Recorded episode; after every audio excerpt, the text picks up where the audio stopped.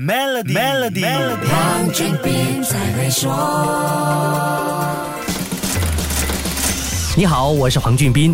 如果我们手上的电子产品都用同一种充电接口，那是不是一件更加方便的事呢？这一天可能很快就到来了。欧盟经过多年的辩论，终于达成协议，在2024年秋季之前，规定在欧盟地区所售卖的所有手机都要用 USB-C 成为通用充电接口，包括 iPhone。除了手机，这项协定也涵盖平板、耳机、数码相机、掌上游戏机、电子阅读器，还有便携式扬声器。笔记本电脑则需要在协议落实之后的40个月里遵守这项新条例。欧盟估计，很多充电器在新条例落实之后将会被重复使用，这将帮助消费者每年省下2.5亿欧元购买不必要的充电线的开销，而且每年也将能够减少11000吨的电子垃圾。这听起来确实是省钱又环保的好事。如果这个条例能够在欧洲全面落实，在规模经济的考量下，全球充电接口实现大统一应该是很快的事。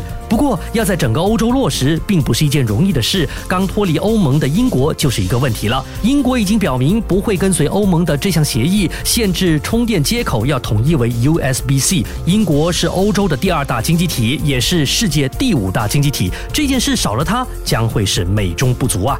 只是即使英国不跟进，他自己也会有麻烦，因为根据英国脱欧协议，北爱尔兰还会留在欧盟的单一市场里。这么一来，北爱尔兰跟随欧盟的条例就会造成英国内部出现产品标准分歧的局面。不止英国，坚持使用本身充电器接口系统的 Apple 现在也需要想办法解决这个问题。从 Apple 的产品种类和销量来看，这个影响有多大可想而知了。最终如何，就让我们拭目以待吧。好，先说到这里，更多财经话题守住 Melody， 黄俊斌才会说。